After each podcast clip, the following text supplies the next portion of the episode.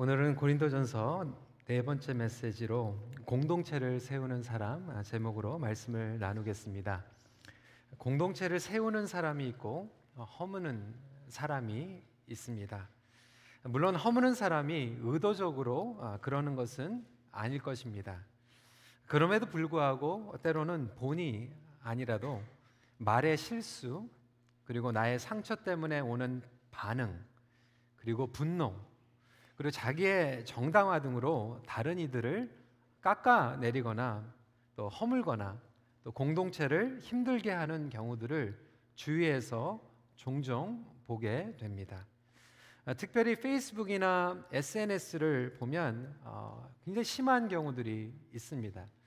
아, 만나면 점잖은 분들 같은데 어, 글을 통하여서 어, 다른 사람들 그리고 관계 그리고 공동체를 이렇게 허무는 그러한 표현과 아, 그리고 발언을 하는 분들이 있습니다.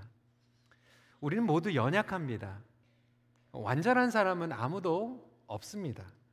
그래서 무언가를 부족한 것을 얘기하면 그리고 판단한다라면 끝이 없습니다. 여러분은 과연 어떠합니까? 지난주에 우리 고린도 교회 3장 아, 말씀을 통하여서 어, 미성숙한 그리스도인들이 그 교회 안에서 분열의 모습들을 보았습니다. 누구는 바울을 따라간다. 누구는 아볼로를 따른다. 누구는 아, 게바 즉 베드로를 따른다라고 하는 아, 그러한 미성숙함 가운데에서 파벌이 생기고 분열이 생기기 시작했습니다. 본인이 아볼로가 좋으면 그냥 아볼로가 좋다고 얘기하고 베드로가 좋으면 베드로가 좋다고 얘기하는데 그렇게 얘기를 하다 보니까 심지어는 바울까지 깎아내리는 아, 그러한 이야기까지 하게 되었던 것입니다. 아, 베드로야말로 진짜로 사도지. 보니까 바울은 예수님 공생애 때 같이 안 있었거든요.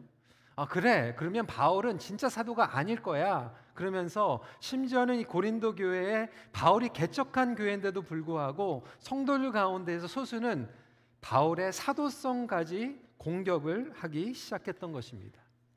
그럼 바울의 마음이 어땠을까요? 얼마나 아팠을까요? 그런 상황 가운데서도 바울은 교회를 세우려고 그리고 공동체를 세우려고 그의 마음을 지금 본문에 담아서 성도들에게 편지를 쓰고 있는 것입니다. 그렇다면 우리의 관계를, 가정을, 우리의 목장을, 공동체를 세우는 사람들에게는 어떠한 quality를 추구하는 사람들인가에 대해서 함께 말씀을 나누도록 하겠습니다. 첫 번째로는 판단에서 자유로운 사람입니다. 여러분 공동체를 허물어 버리는 여러 가지 요소들이 있는데 그 중에 가장 위험한 요소는 판단하는 겁니다. 사람들을 저지하는 겁니다. 우리의 죄성은 사실 판단하는 죄성입니다. 에덴 동산에서 선악과를 따먹은 후에 가장 먼저 손상된 것이 우리의 판단력입니다. 하나님께서만 그 선악을 구별하시고 판단하신데도 불구하고 그 죄로 말미암아 이제는 우리가 스스로 다른 사람들을 판단하는 자리에 나가게 되는 것이죠. 우리의 판단력이 사실 망가져 있습니다. 손상되어 있습니다. 모든 것들을 정확하게 판단하는 사람은 세상에 아무도 없습니다. 우리는 나름대로 가지고 있는 프리즘 그리고 렌즈를 가지고 다른 사람들을 끊임없이 판단하죠. 말씀을 통하여서 우리는 봐야 되는데 우리가 비교하고 판단하는 모습들이 있습니다. 지난달에 우리 이영규 선교사님 오셔가지고 토요일 날 말씀을 전하셨는데 여러분 선교사님 그 간증을 들으면서 굉장히 저한테 공감이 온 게 있어요. 어떤 내용이었냐면 선교사님이 아주 유명한 책을 쓰셨어요. 내려놓음이라고 하는 책을 쓰셨어요. 이 책이 너무나도 많은 사람들에게 읽혀지니까 이제는 사람들을 만나면은 사람들이 판단을 한다는 거예요. 그래? 내려놨다라고 하는 선교사가 무슨 차를 타고 다니나? 무슨 옷을 입고 다니나? 음식점에 가면 내려놨다라고 하는 선교사가 무슨 음식을 시켜 먹나? 뭐 이런 것들을 보면서 끊임없이 판단한다라고 하는 거죠. 좀 우스갯소리지만 저도 이런 경험을 해본 적이 있습니다. LA에서요 어, 목회를 하는데 신학교를 졸업하고 나서 아, 제 아내는 계속해서 full-time으로 공부를 하고 있었어요. 제가 목회를 하니까 이제 아무래도 바쁘잖아요. 어, 그러다 보니까 제 아내가 저를 support하고 애도 보면서 이제 또 공부를 해야 되니까 제가 쉬는 날 월요일 날 이제 처음부터 아, 오전부터 이제 저녁까지 이제 강의를 다 택해가지고 이제 학교에 가가지고 이제 공부를 하는 거예요. 이제 월요일이면 제가 아이들을 보고 어, 때로는 이제 장에 가가지고 또 마켓도 보고 이제 그렇게 저희가 생활을 했습니다. 한 주일이었는데 저희 교회에 이제 새로 등록한 장로님과 권사님이 계셨어요. 어, 목회자들이 다 같이 반갑게 환영한다고 인사를 했죠. 이제 그러고 나서 그 다음 날에 마켓에 갔는데 이 장로님을 마켓에서 만나게 된 거예요. 여러분 얼마나 반가웠겠어요. 제가 가가지고 장로님에게 장로님 안녕하세요. 근데 제가 목사라고 얘기는 안 하고 그냥 반가우니까 장로님 반갑습니다 이렇게 인사를 했더니 장로님께서 저를 딱 보시더니 이렇게 얘기를 하는 거예요. 젊은 남자가 대낮에 일은 안 하고 지금 마켓에서 지금 뭐 하고 있는 거냐고 어, 혼, 혼이 났어요. 어, 그리고 나서 이제 그 다음 주일날 제가 양복을 입고 사회를 보는 거를 이 장로님 보시고 나가지고 얼마나 민망해 하셨는지 몇 년 동안 이분은 저를 피하고 저도 이분을 피하고 이러고 다녔습니다.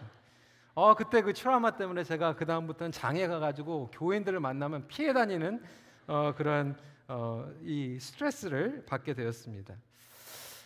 여러분 우리가 잘 알지 못하면서 판단하는 경우들이 얼마나 많은지 몰라요.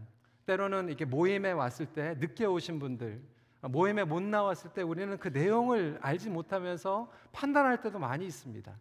나중에 들어보면 어디가 아파서 어떤 사고가 나서 늦게 오는 경우 그리고 참석하지 못하는 경우들도 많이 있는데도 불구하고 우리는 이것들을 짐작합니다. 어스움을 할 때가 있어요.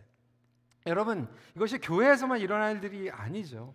사실 부부 가운데서도 우리가 판단하는 일들이 얼마나 많은지 몰라요. 때로는 사춘기를 지나가는 우리 딸들을 제가 나의 의미로 판단하고 짐작하고 그렇게 결정해 버리는 경우들이 많이 있습니다. 아까도 말씀드렸지만 고린도 성도들 가운데서는 이 바울의 사도성을 의심하면서 판단하기 시작했어요. 진짜 사도인가? 아니야. 베드로가 진짜 사도야. 때로는 우리가 인터넷에서 좋은 말씀을 듣고 어떤 분들의 좋은 것들을 우리가 표면적으로 보게 되면 아, 그 목사야말로 진짜 목사야. 아, 저 목자야말로 진짜 목자야.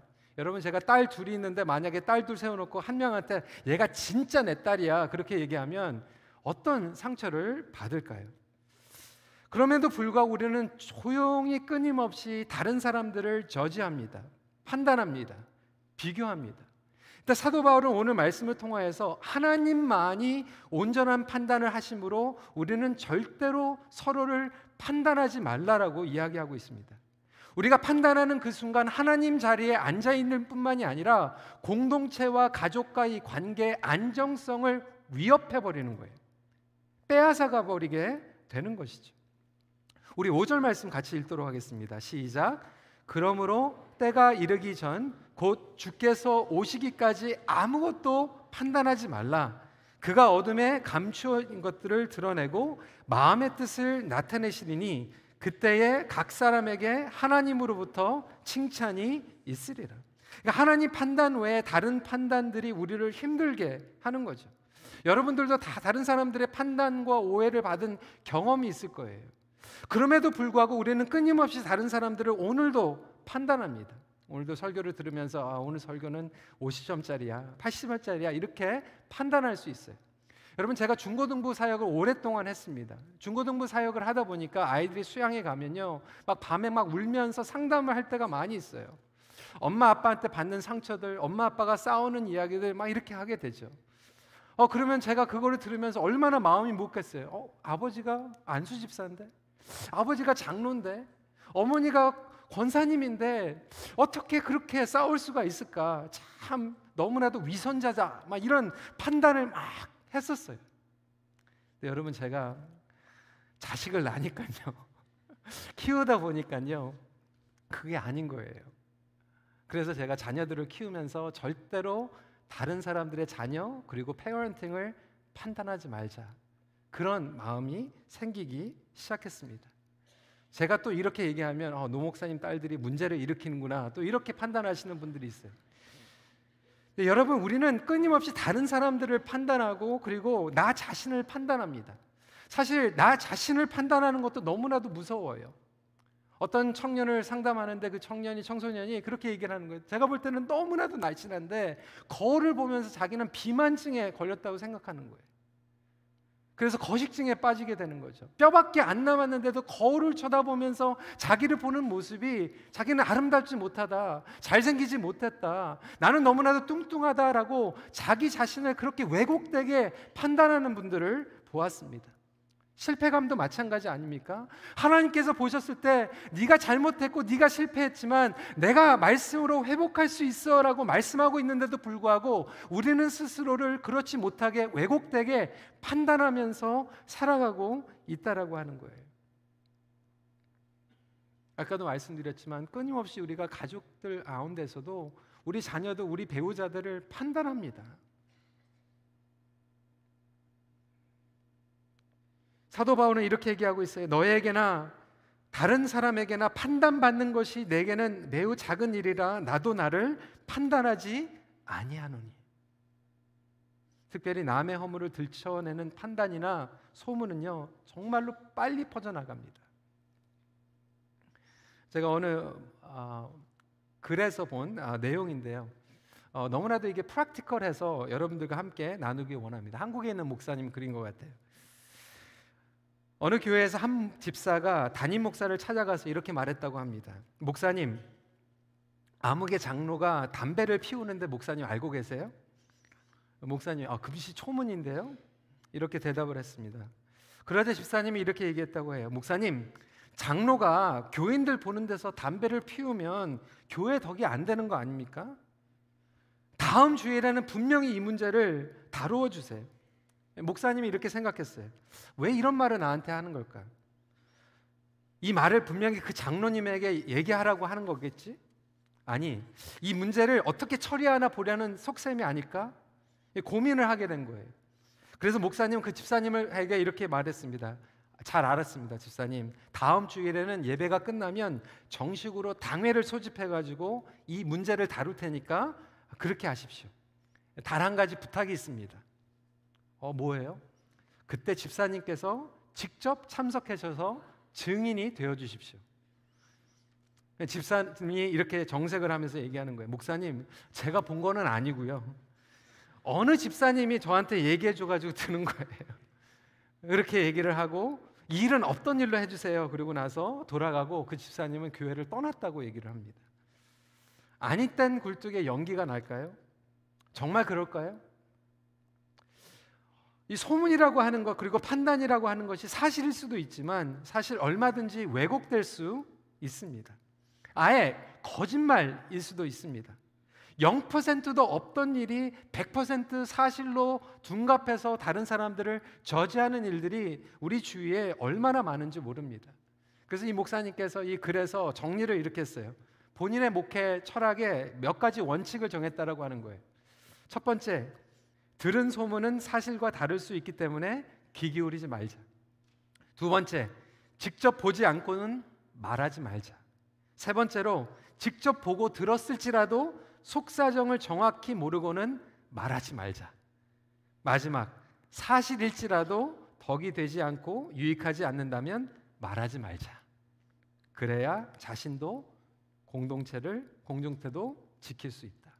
여러분 어떻게 생각하세요? 공감하십니까? 저는 참 지혜로운 그러한 아, 이야기라고 생각이 됩니다.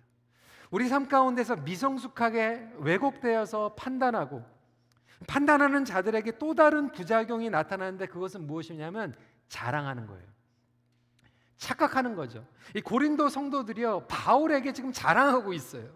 7절 말씀에 누가 너를 남달리 구별하였느냐? 내가 있는 것 중에 받지 아니한 것이 무엇이냐? 내가 받았은즉 어찌하여 받지 아니한즉 어찌하여 받지 아니한 것 같이 자랑하느냐? 지난주에도 말씀을 나눴지만 고린도 교인들은 미성숙하고 어린아이들 같았는데 어린아이의 특징이 뭐냐면 쉽게 나의 잣대를 가지고 다른 사람들을 판단하고 또 내가 조금 잘하는 것 같으면 자랑하는 거예요. 어설픈 판단 어설픈 자랑이죠. 사랑하는 성도 여러분, 혹시 저와 여러분들이 우리가 이러한 삶을 살아가고 있지는 않습니까? 사도 바울은 공동체를 지키기 위해서는 나 자신이 나를 판단하는 것에서 자유하고 다른 사람들을 판단하는 것에서 자유해야 된다라고 이야기를 하고 있습니다. 두 번째로 자신에게 진리를 먼저 적용하는 사람입니다. 판단에서 자유하다라고 하는 의미는 어떤 분들은 그래 돈 저지미 돈 터커바미 그러고 나서 내가 프리스타일로 마음대로 사는 것이라고 이렇게 생각하는 분들이 있어요. 여러분 그렇지 않습니다. 공동체와 사람을 세우기 위해서는 반드시 모범이 필요합니다. 샘플링이 필요해요. 사도 바울은 자신을 본받는 자로 삼으라고 이야기하고 있어요. 여러분 이야기를 어떻게 얘기할까요? 건방진 내용일까요? 어, 사도 바울이 완벽한 사람이 아닌데 어떻게 자기를 본받으라고 얘기할 수 있을까요? 온전하기 때문에 완벽하기 때문에 그렇게 얘기하는 게 아니에요. 이 말씀은요, 사도 바울이 하나님의 말씀, 하나님의 복음을 나에게 먼저 적용하는 것을 본받아라 라는 얘기예요. 다른 사람들을 판단하지 말고 복음을 그리고 하나님의 진리를 말씀을 나에게 먼저 그리고 아볼로에게 적용하는 것을 본을 삼아라라고 이야기하고 있는 것이죠. 우리 6절 말씀 같이 읽도록 하겠습니다. 시작. 형제들아 내가 너희를 위하여 이 일에 나와 아볼로를 들어서 본을 보였으니 이는 너희로 하여금 기록된 말씀 밖으로 넘어가지 말라 한 것을 우리에게서 배워 서로 대적하여 교만한 마음을 가지지 말게 하려 함이라. 여러분 최근에 우리 신문들 이렇게 보면 사실 사회적으로 그리고 또 도덕적으로 윤리적으로 그리고 교회 공동체 교회 지도자들 가운데서도 이렇게 비판하는 경우들이 많이 있습니다. 지적하는 거죠. 판단하는 거죠. 그런데 참 안타까운 것은 그렇게 비판하던 사람들이 오히려 더 도덕적으로 윤리적으로 무너지는 모습들을 우리가 또 보게 됩니다. 본인들도 우리 자신들도 온전한 삶을 살아가고 있지 않으면서도 사실상 다른 사람들을 공격적으로 비판할 때가 얼마나 많은지 몰라요. 남의 도덕성을 비판하고 옳은 말을 하는 경우에는 사실 우리의 도덕성이 굉장히 흔들리는 경우들을 보게 됩니다. 자, 몇 주 전에 어, 우리 교육 어, 어떤 모임에 갔다가 교육 전도사님들 가운데서 어, 그 얘기를 하는 거예요.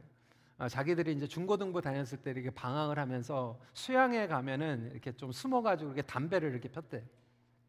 담배 가지고 오면 안 되는데 담배 피면 안 되는데 수양에 숨어가지고 담배를 폈는데 나중에 이제 하나님의 은혜 가운데에서 이제 목회 부르심을 받고 이제 전도사가 된 거죠. 근데 얘기를 하는 게 자기네들이 수양에 가면은 숨어서 담배 피는 애들 제일 잘 잡는데 어디서 피는지를 안다는 거예요.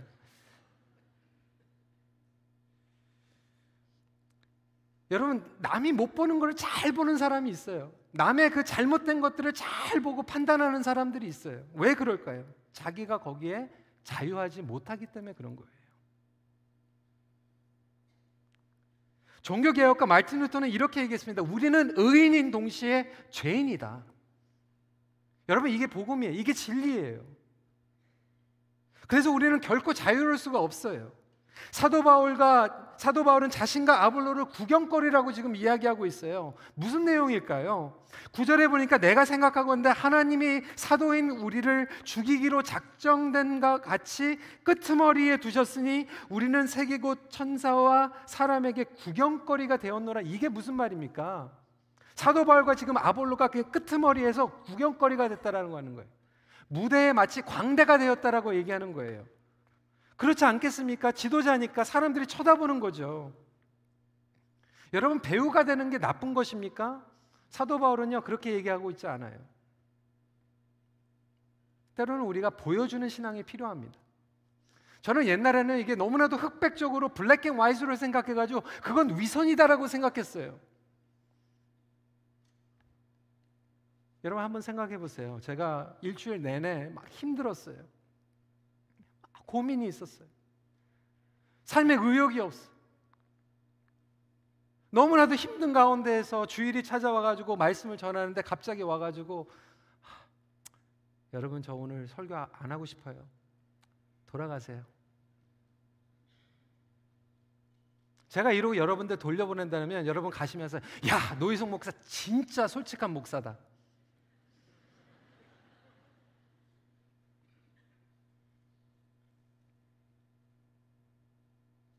한번 그렇게 해볼까요?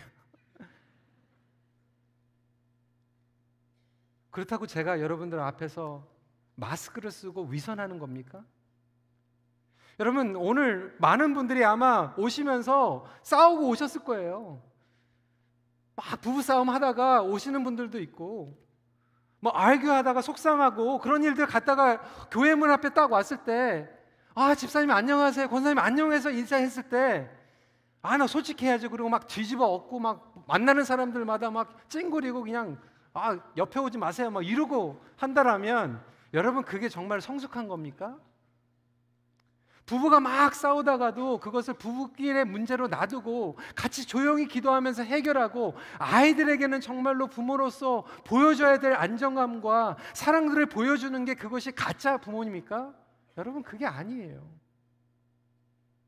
우리가 삶 가운데에서 복음으로 살아가야 된다라고 하는 것은 우리가 의롭지 못하지만 하나님의 은혜를 믿고 오늘도 다시 일어날 수 있는 복음의 능력 가지고 다시 일어날 수 있는 것이 우리의 삶의 복음의 능력인 줄 믿으시기 바랍니다. 행위로는 참된 의인도 없고 죄인도 없어요. 원래 우리는 죄인이기 때문에 죄인도 구원받을 수 있는 거예요. 그리고 그 구원의 능력으로 우리는 이 자리에 서 있는 거예요. 제가 여러분들께 때문에 더 잘났기 때문에 여기 서 있는 것도 아니고 복음의 능력이 아니면 하나님의 은혜가 아니면 여기 서 있을 수가 없는 것이 여러분들도 하나님의 은혜 가운데 지금 예배 자리로 나온 줄 믿으시기 바랍니다. 사절 말씀해 보니까 내가 자책할 아무것도 깨닫지 못하나 이로 말미암아 의롭다 함을 얻지 못하노라 다만 나를 심판하실 이는 주시니라. 그래서 사도 바울은 자기에게 먼저 복음을 선포하고 있는 거예요. 자기에게 먼저 하나님의 말씀을 적용하고 있는 거예요. 복음이 샘플이 되는 삶을 살아가고 있는 거예요. 여러분 조금 좀 잘했다고 우쭐해가지고 다른 사람들 비판하지 마세요. 반대로 내가 조금 넘어졌다고 해가지고 너무 기죽지 말고 다시 복음을 선포하고 일어나시면 되는 거예요. 이 복음의 능력이 우리의 삶 가운데에서 적용되기를 간절히 소원합니다. 세 번째로 꾸미지 않는 사랑의 위선입니다. 여러분 내 안에 있는 히포크리스가 있어요. 위선이 있어요. 저에게도 있어요. 제가 솔직한 모든 것들을 다 끌어내 가지고 여러분들과 신앙생활을 하면서 그걸 다 보여준다고 하면 여러분 누가 여기에 같이 있을 수 있겠습니까? 하지만 나의 삶 가운데에서 하나님께서 주신 은혜가 또 있어요. 그걸 여러분들하고 나눠주고 싶은, 보여주고 싶은 그런 부분들이 있어요. 그 차이 가운데서 우리는 씨름, 씨름 하고 있는 거예요. 갈등하고 있는 거예요. 사도 바울은 이렇게 고백했습니다. 로마서 7장 21절에 그러므로 내가 한 법을 깨달았노니 곧 선을 행하기 원하는 나에게 악이 함께 있는 것이로다. 저는 예전에는 아, 가면 쓰는 거 여러분 가면 쓰는 거 조심해야 됩니다. 근데 우리 삶 가운데서 때로는 모자는 써야 돼요. 이 모자는 wearing different hat 역할이죠. 여러분 저는 교회 와서는 목사입니다. 하지만 저희 집에서 제 딸들에게는 목사 아니에요. 아빠예요. 지지난주에 저희 딸이 와가지고 저희 둘째가 저하고 뭐를 이렇게 같이 하는 걸 되게 좋아해요. 저한테 이제 댄스 무브를 이렇게 조금 이렇게 가르쳐 주더니 아빠 막 따라 해보라고. 따라 하는데 조금 뭔가 이상해. 보니까 이제 전화기를 딱 이렇게 해놓고 찍어놓고 있더라고요. 근데 그거를 제가 딱 보면서도 아빠 아빠 꼭 해달라고 막 그러니까 제가 그걸 했어요. 같이 춤을 춰줬어요. 그러고 나서 그 다음 날 교회 왔더니 우리 주일학교에 있는 자매 아, 여자애가 와더니 탁탁 치더니 I saw you dancing 그러는 거예요. 아, 우리 중고등부 전사님도 제가 이거 댄스 하는 거 봤다고. 저희 딸이 원하는 건요 집에 와 가지고 목사님이 아니라 아빠죠. 제 아내에게는 남편, 저희 부모님들에게는 아들.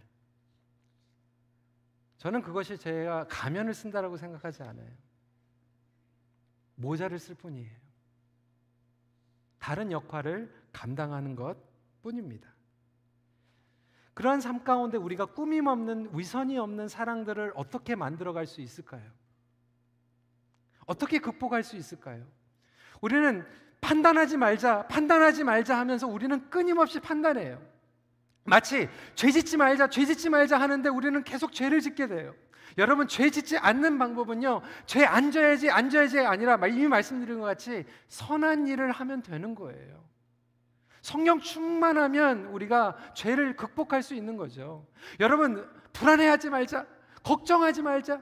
염려하지 말자. 염려가 찾아옵니다. 염려를 이길 수 있는 것은 감사하는 거예요. 평강을 얻는 거예요. 마찬가지로 판단하지 말자, 판단하지 말자 이렇게 해가지고는 안 돼요. 여러분 이것을 이겨낼 수 있는 방법은 딱 한 가지예요. 칭찬하면 돼요. 칭찬. 당신이 사랑스럽습니다. 당신 때문에 너무나도 행복합니다. 당신이 우리 가족에 있어서, 당신 때문에, 당신이 우리 목장에 있어서, 당신이 우리 교회에 있어서 너무 신납니다. 여러분 이렇게 칭찬할 수 있는 우리 모두가 되길 간절히 소원합니다. 사도 바울은 지금 고린도 교인들을 격려하고 있어요. 그리고 또한 도전하고 있어요. 10절부터 13절까지 말씀이죠. 우리는 그리스도 때문에 어리석으나 너희는 그리스도 안에서 지혜롭고 우리는 약하나 너희는 강하고 너희는 존귀하나 우리는 비천하여 바로 이 시각까지 우리가 줄이고 목마르며 헐벗고 매맞으며 정처가 없고 또 수고하여 친히 손으로 일을 하며 모욕을 당한즉 축복하고 박해를 받은즉 참고 비방을 받은즉 권면하니 우리가 지금까지 세상에 더러운 것과 만물의 찌꺼기 같이 되었도다. 사도 바울이 상처 받았죠. 여러분 사랑한다라고 하는 것은 상처 받는 거예요. 선한 일을 하면서 억울할 때가 있어요. 인생이 공평하지 않습니다. 여러분 예수님께서 그 길을 가시면서 예수님은 죄가 없는데도 불구하고 끊임없이 사람들의 판단과 오해를 받으셨어요. 아볼로, 바울 똑같이 사람들의 인간적인 잣대 위에 올려졌던 것은 현실입니다. 아무리 설명해도 아무리 그것을 내가 설명하려고 꾸며낸다고 해도요 여러분 미성숙한 사람들에겐 죄성을 가진 사람들에게는 아무리 설명해도 뭔가 걸려요. 사도 바울은 결심합니다. 그래? 정당화하지 말자. 나의 연약함을 드러내자. 그리고 고린도 교인들을 오히려 칭찬해 줍니다. 격려해 줍니다. 아비의 마음으로 14절에 내가 너희를 부끄럽게 하려고 이것을 쓰는 것이 아니라 오직 너희를 내 사랑하는 자녀같이 권하려 하는 것이라. 15절에 그리스도 안에서 일만 스승이 있으되 아버지는 많지 아니하니 그리스도 예수 안에서 내가 복음으로써 너희를 낳았습니다. 이게 어떻게 가능합니까? 아버지의 마음으로 너무나도 끔찍하게 사랑하기 때문에. 여러분 한번 생각해 보세요. 여러분들이 만약에 제 자식을 놓고 자꾸 판단하고 점수 매기면 아버지로서 기분이 좋겠습니까? 아니요. 기분 나빠요. 누가 감히 내 딸을 누가 감히 여러분 그게 하나님 마음이에요. 누가 감히 내 종을 누가 감히 내 교회를 누가 감히 나의 아들을 나의 딸을 너희가 판단해.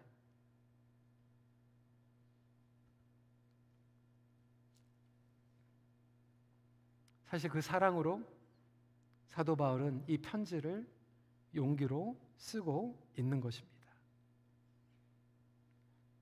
사랑하는 성도 여러분, 오늘 말씀을 저희들이 정리하면서 몇, 며칠 전에 어, 저를 멘토링 해주시는 선배 목사님께서 저에게 좋은 영상을 또 보내주셨어요.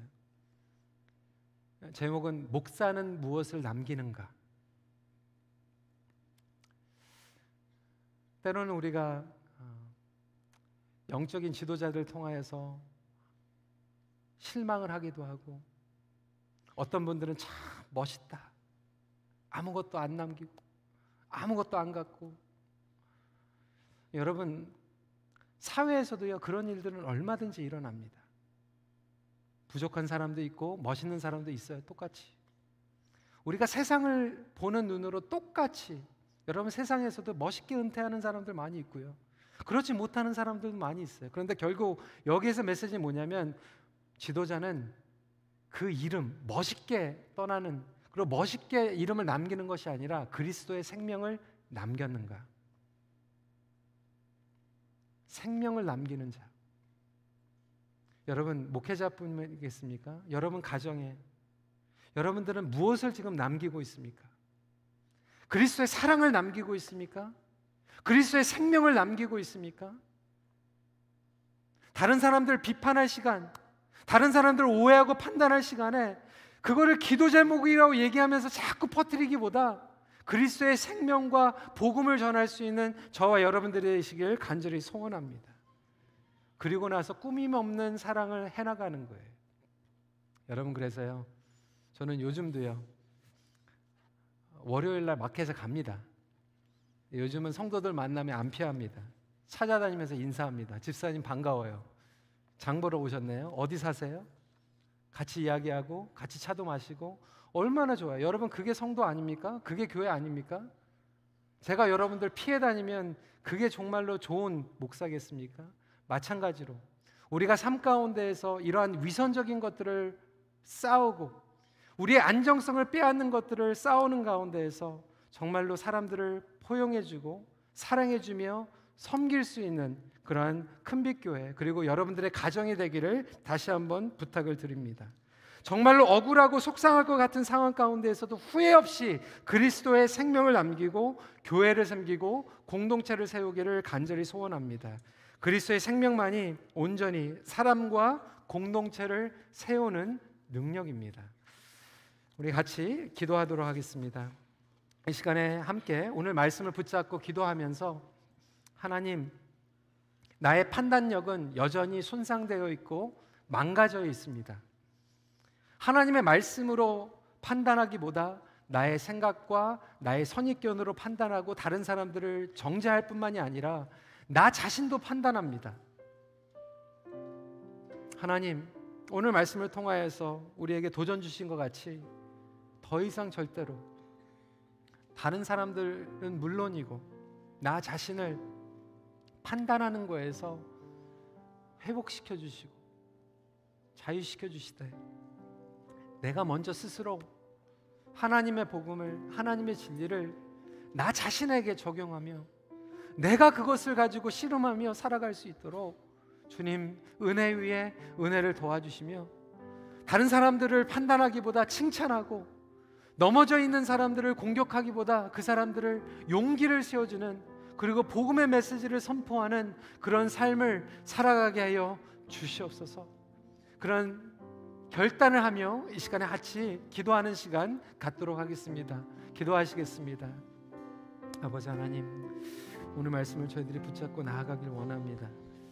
아버지 하나님 그런 삶을 살아가기를 간절히 기도합니다. 하나님의 복음이 우리의 삶 가운데 우리 자신에게 먼저 선포되기를 간절히 기도합니다. 아버지 하나님 우리 안에 우리가 가지고 있는 이 판단 그리고 이 가치 이것들이 손상되어져 있고 망가져 있습니다. 주님 우리가 말씀 가운데 회복되라고 하지만 우리는 아직도 그 자유치 못하고 끊임없이 나 자신이 나 스스로를 정죄하며 판단할 때가 많은 것을 고백합니다. 아버지 하나님 이 시간에 저희들에게 용기를 주시고 복음 가운데 회복되는 그 능력을 경험케 하여 주심으로 아버지 하나님 정말 우리가 사람을 두려워하는 것이 아니라 사람을 사랑하고 아버지 하나님 우리 공동체를 사랑하는 그러한 공동체로 아버지 하나님 만들어갈 수 있도록 우리를 붙잡아 주시옵소서. 아버지 하나님 그리하여서 우리 큰빛 교회가 우리 가정이 아버지 하나님 우리 목장이 그러한 safe한 place가 될 수 있도록 은혜를 베풀어 주시고 아버지 하나님 그 가운데 서로에게 용기를 줄 수 있는 그러한 우리 자신들이 될 수 있도록 허락하여 주시옵소서. 우리 시간에 우리를 사용하셔서. 이 찬양이 좀 생소한 찬양이라서 제가 찬양팀들에게 앞부분에 조금 아, 해달라고 부탁을 했습니다. 우리 악보가 있으니까 아, 따라서 함께 찬양하도록 하겠습니다.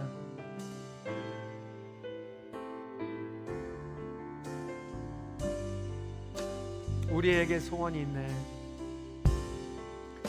우리에게 소원이 하나 있네. 주님 다시 그 날까지 우리 가슴에 새긴 주의 십자가 사랑 나의 교회를 사랑해 하네.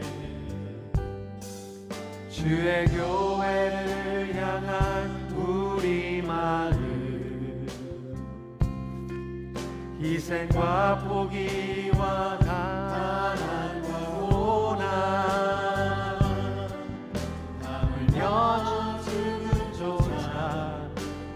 막을 수 없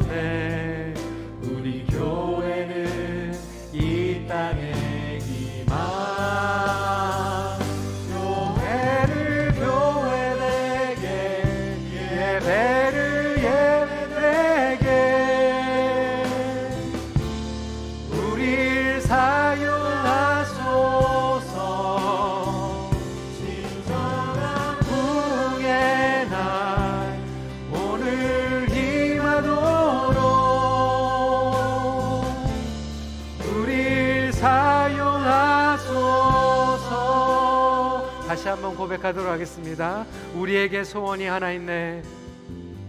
우리에게 소원이 하나 있네. 주님 다시 오실 그날까지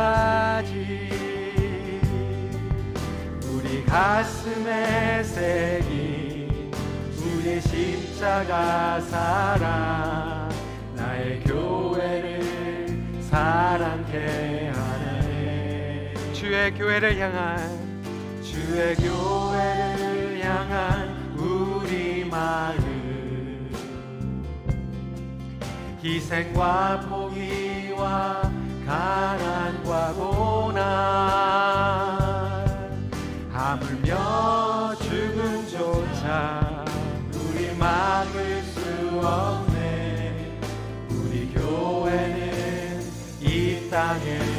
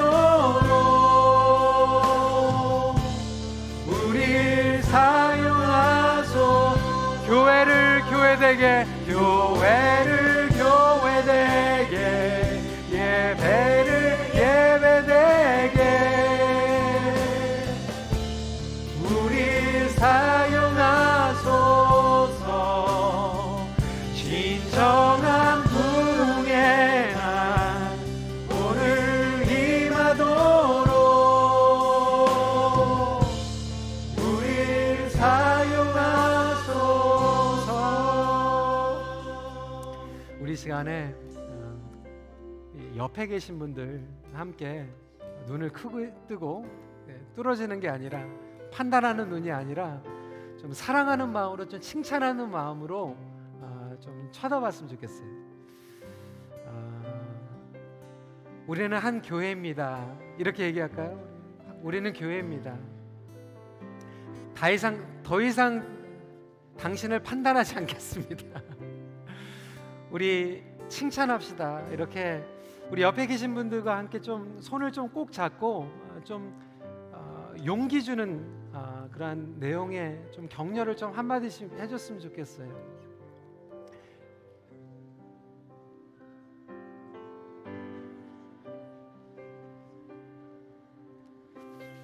다시 한번 기도하도록 하겠습니다.